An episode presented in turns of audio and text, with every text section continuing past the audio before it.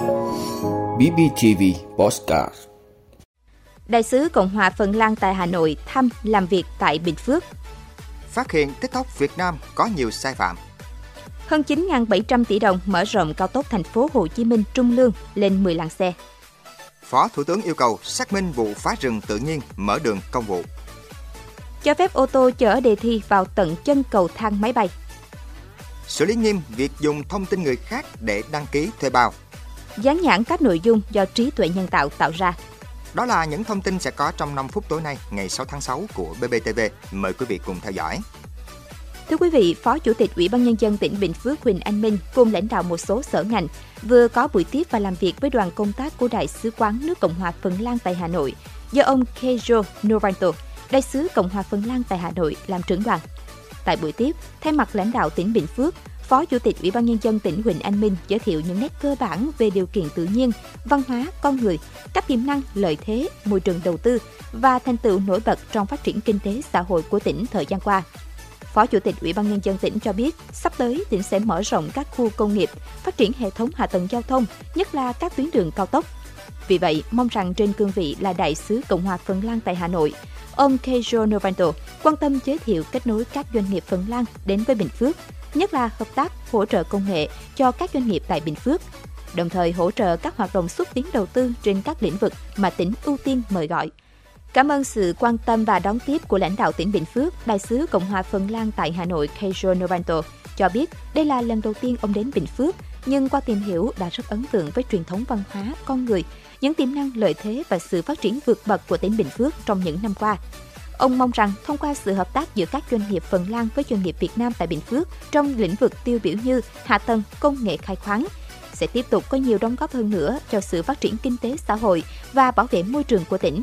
Ông Keijo Novanto cũng cam kết sẽ trở thành cầu nối để giới thiệu các doanh nghiệp Phần Lan tiếp cận, tìm hiểu và hợp tác đầu tư vào tỉnh Bình Phước.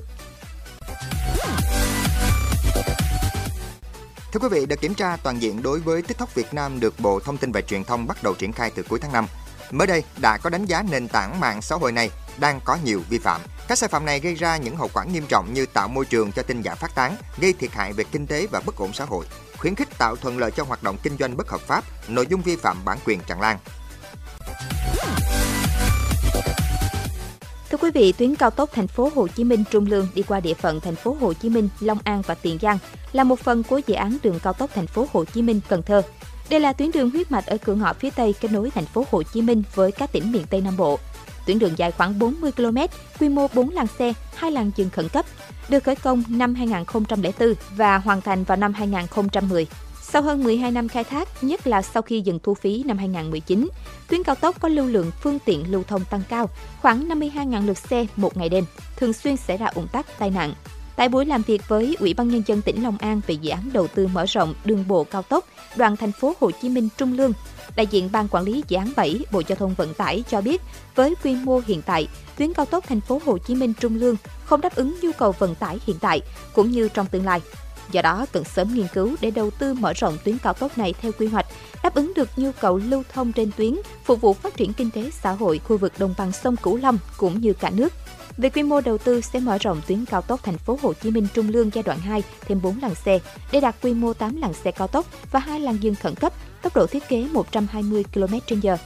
Dự kiến dự án sẽ khởi công trong năm 2025 và tổ chức thi công, hoàn thành và đưa vào khai thác trong năm 2027. Thưa quý vị, Văn phòng Chính phủ vừa phát đi công văn hỏa tốc về việc Phó Thủ tướng Trần Lưu Quang yêu cầu Ủy ban Nhân dân tỉnh Quảng Ngãi chỉ đạo các cơ quan xác minh vụ phá rừng tự nhiên mở đường công vụ xảy ra ở xã Phổ Cường, thị xã Đức Phổ, tỉnh Quảng Ngãi. Trước đó, Tuổi Trẻ Online có bài viết phản ánh việc tập đoàn Đèo Cả làm tuyến đường công vụ để thi công hầm số 2, số 3 cao tốc Quảng Ngãi, Hòa Nhân đã xuyên qua rừng tự nhiên thuộc tiểu khu 334, xã Phổ Cường, thị xã Đức Phổ, Tập đoàn Đèo Cả xác nhận tuyến đường được mở để thi công hầm 2, 3 cao tốc Quảng Ngãi Hòa Nhân. Việc mở đường là sang gạt dựa trên tuyến đường chở lâm sản hiện hữu.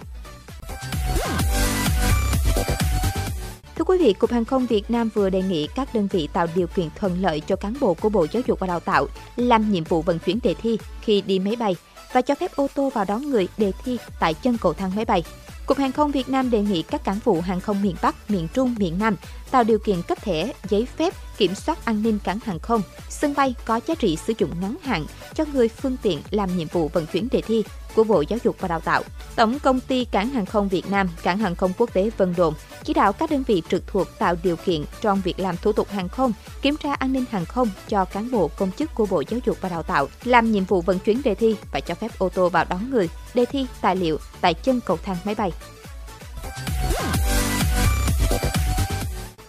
Thưa quý vị, liên quan đến công tác chuẩn hóa thông tin thuê bao di động, Bộ Thông tin và Truyền thông cho biết đã yêu cầu các doanh nghiệp viễn thông triển khai các biện pháp ra soát, làm rõ việc sở hữu các số thuê bao do tổ chức cá nhân đang sở hữu nhiều SIM, từ 10 SIM trở lên trên cùng một giấy tờ, thông tin của mỗi tổ chức cá nhân nhằm bảo đảm tất cả các thuê bao do khách hàng là các tổ chức cá nhân đã đăng ký sở hữu là chính xác, đúng với đối tượng, mục đích sử dụng.